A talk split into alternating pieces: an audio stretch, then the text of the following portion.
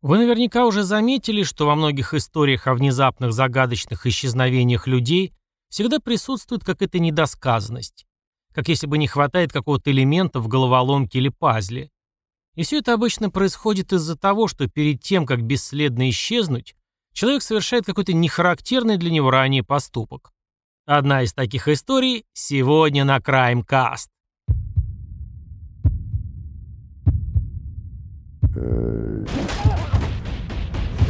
Краймкаст. Всем добрейшего денечка. Меня зовут Евгений, и под ником «Пожилой ксеноморф» я озвучиваю всякое, от аудиокниг до всевозможного видеоконтента. Если у вас появится время и желание, заходите в мою группу ВКонтакте, там все или почти все это есть. Стивен Кочер, наш сегодняшний герой, родился 1 сентября 1979 года и вырос в большой и глубоко верующей семье последователей Церкви Иисуса Христа святых последних дней. Религиозные взгляды мормонов по умолчанию отрицают употребление алкоголя и наркотиков, что немаловажно в этой истории. Стивен и сам был активистом веры. Он даже некоторое время служил миссионером в Бразилии, как когда-то его отец. Молодого человека, а ему недавно исполнилось 30, все окружающие знали только с положительной стороны. Стивен закончил колледж и стремился сделать карьеру в сфере связи с общественностью и коммуникаций. Играл на гитаре и пробовал свои силы в написании музыки. Однако, в апреле 2009 года Стивен внезапно уволился с работы и переехал из Солт-Лейк-Сити в Сент-Джордж без каких-либо внятных объяснений. Больше двух месяцев о нем никто не слышал, а потом он неожиданно позвонил своим друзьям и рассказал, что собирается переезжать в Лас-Вегас. У него в последнее время начались сложности с деньгами, об этом знали как родственники, так и знакомые. Найти постоянную хорошо оплачиваемую работу Стивену на новом месте не удавалось, поэтому в основном он жил подработками. В связи с этим его близкие подумали, что очередным переездом он просто решил попытать счастье в большом городе. Пока вдруг окончательно не стало ясно, что со Стивеном Кочером определенно что-то произошло. Сейчас буду придерживать хронологически выстроенных событий, чтобы вам удобнее было воспринимать всю эту информацию. В начале декабря 2009-го владелец квартиры Стивена звонит его родителям и сообщает, что тот не платил за жилье уже три месяца. Позже было выяснено, что в принципе какие-то деньги у него были, он совершал покупки на небольшие суммы в интернете, однако звонки от домовладельца он почему-то напрочь игнорировал. И именно по этой причине тому пришлось набрать родителям кочера. Дальше его шаги, можно сказать, расписаны по дням. 7 декабря он посещает церковный ужин. 8 декабря встречается со своим работодателем из компании, для которой распространял листовки, и получает от него 100 долларов. 9 декабря посещает свою церковь, разговаривает по телефону с сестрой и отцом. Тот выговаривает сыну по поводу арендной платы, но Стивен проявляет недовольство тем, что об этом узнали предки. Ни о какой своей поездке никому из них не сообщает. Но на следующий день, в четверг, 10 декабря, рано утром он садится в свой автомобиль. Около 6.45 утра он проехал 302 мили, заправился в Солт-Лейк-Сити, штат Юта. К 9.45 останавливается заправиться в Вест-Вендовере, штат Невада. Примерно около 14.00 Стивен абсолютно необъяснимо останавливается в доме родителей бывшей девушки. Ее самой там в тот момент не было.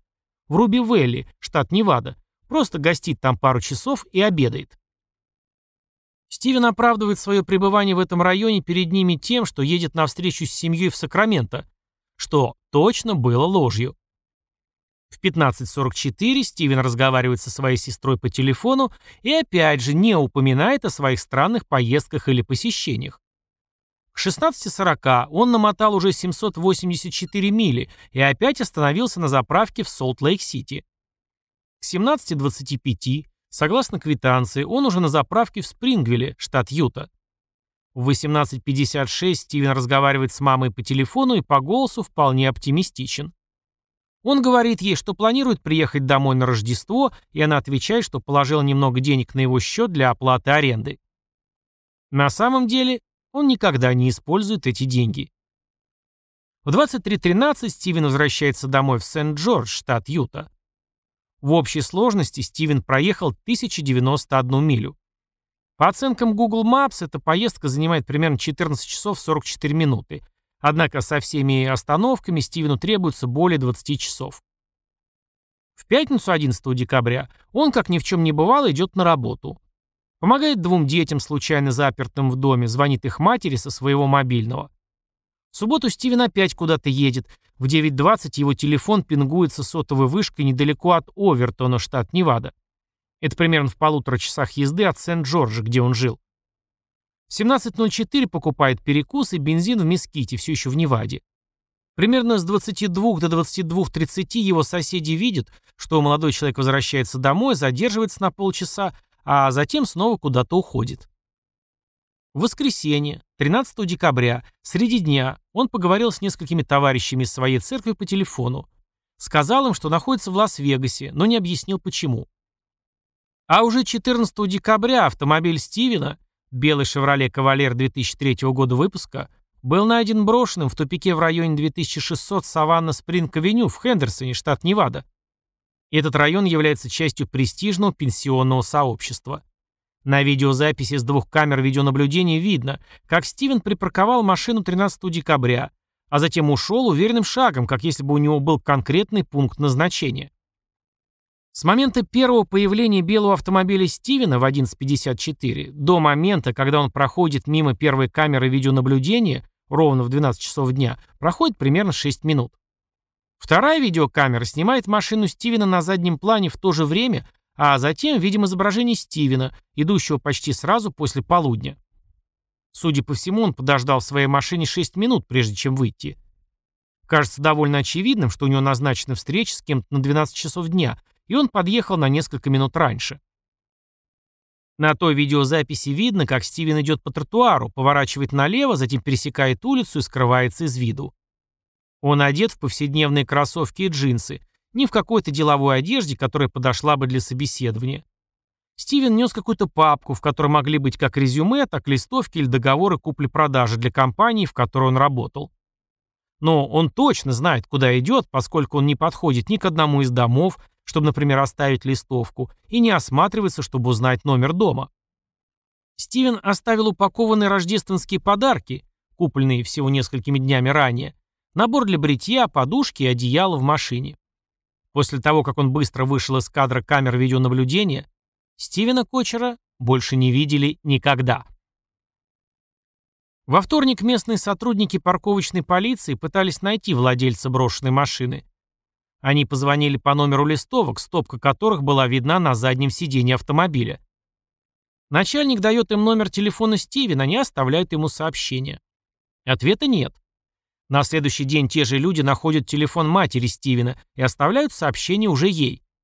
В общем, с этого момента и начинаются его официальные поиски.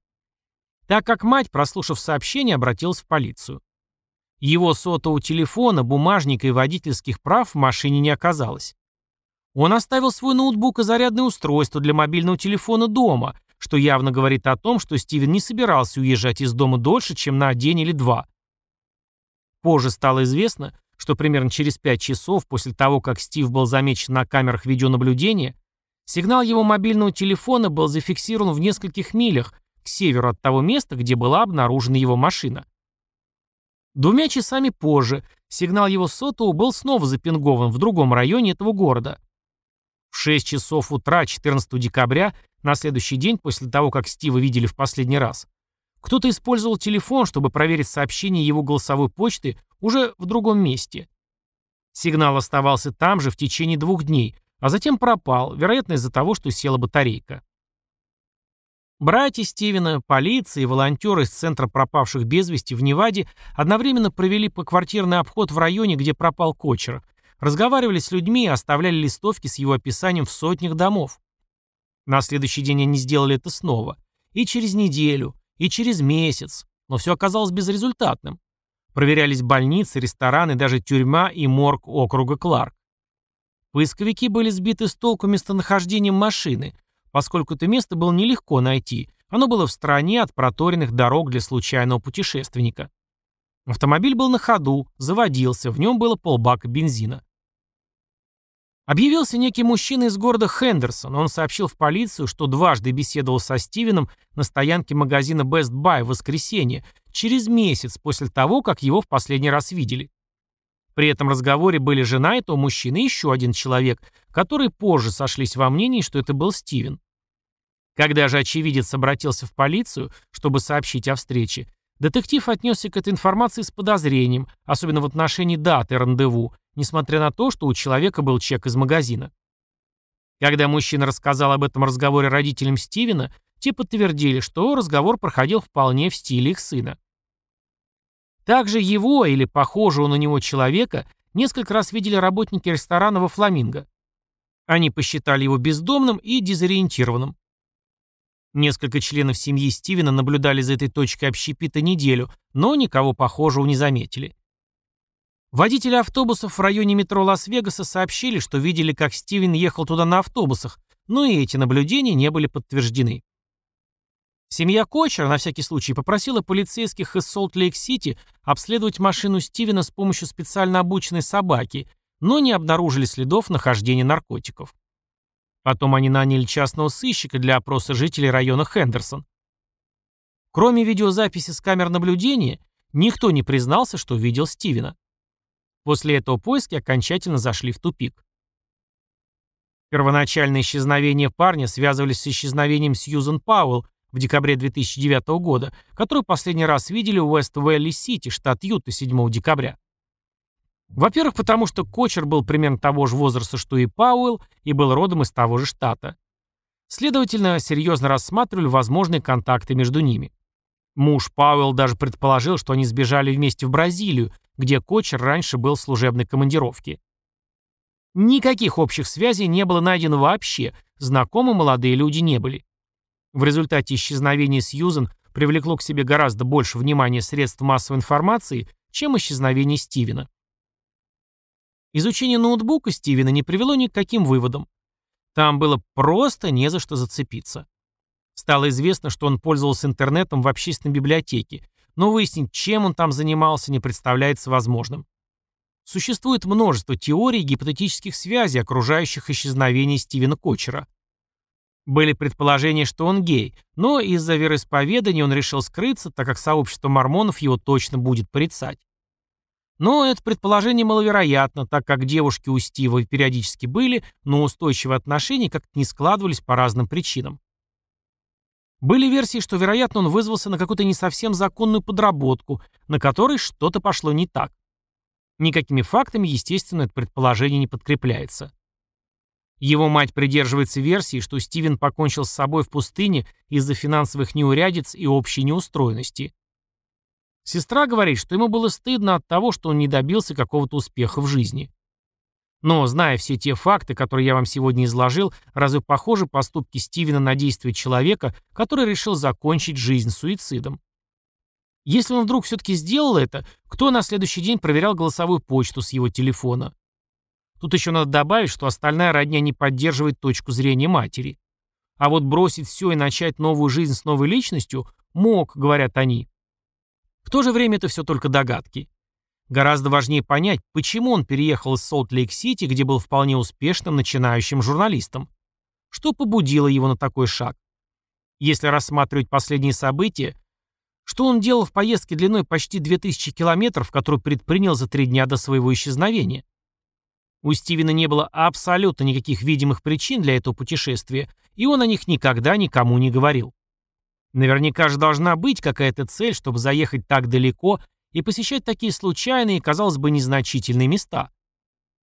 Есть ли вероятность, что, уверенно идя навстречу с неизвестным в день исчезновения, Стив пересел в его автомобиль и уехал вместе с ним или с ней? Но почему телефон Стивена, после того, как его видели в последний раз, болтался по округе и прошел более 10 миль?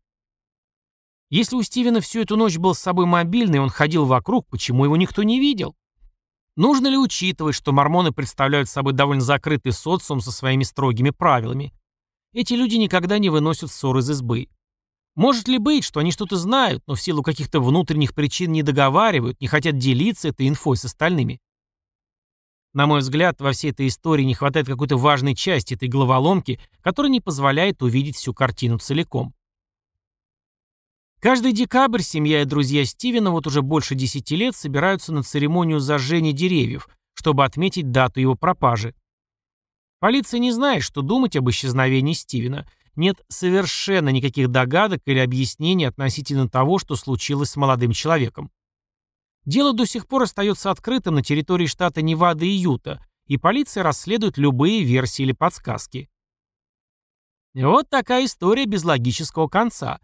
Некоторые энтузиасты до сих пор публикуют какие-то периодически новые подробности этого дела, но радикальных подвижек все равно нет. Благодарю за прослушивание до конца. Ставьте лайки, звездочки, если вы на Apple Podcast, пишите какие-то комменты, оставляйте отзывы. При желании поддержать подкаст, подписывайтесь на страницу Crimecast на Boosty.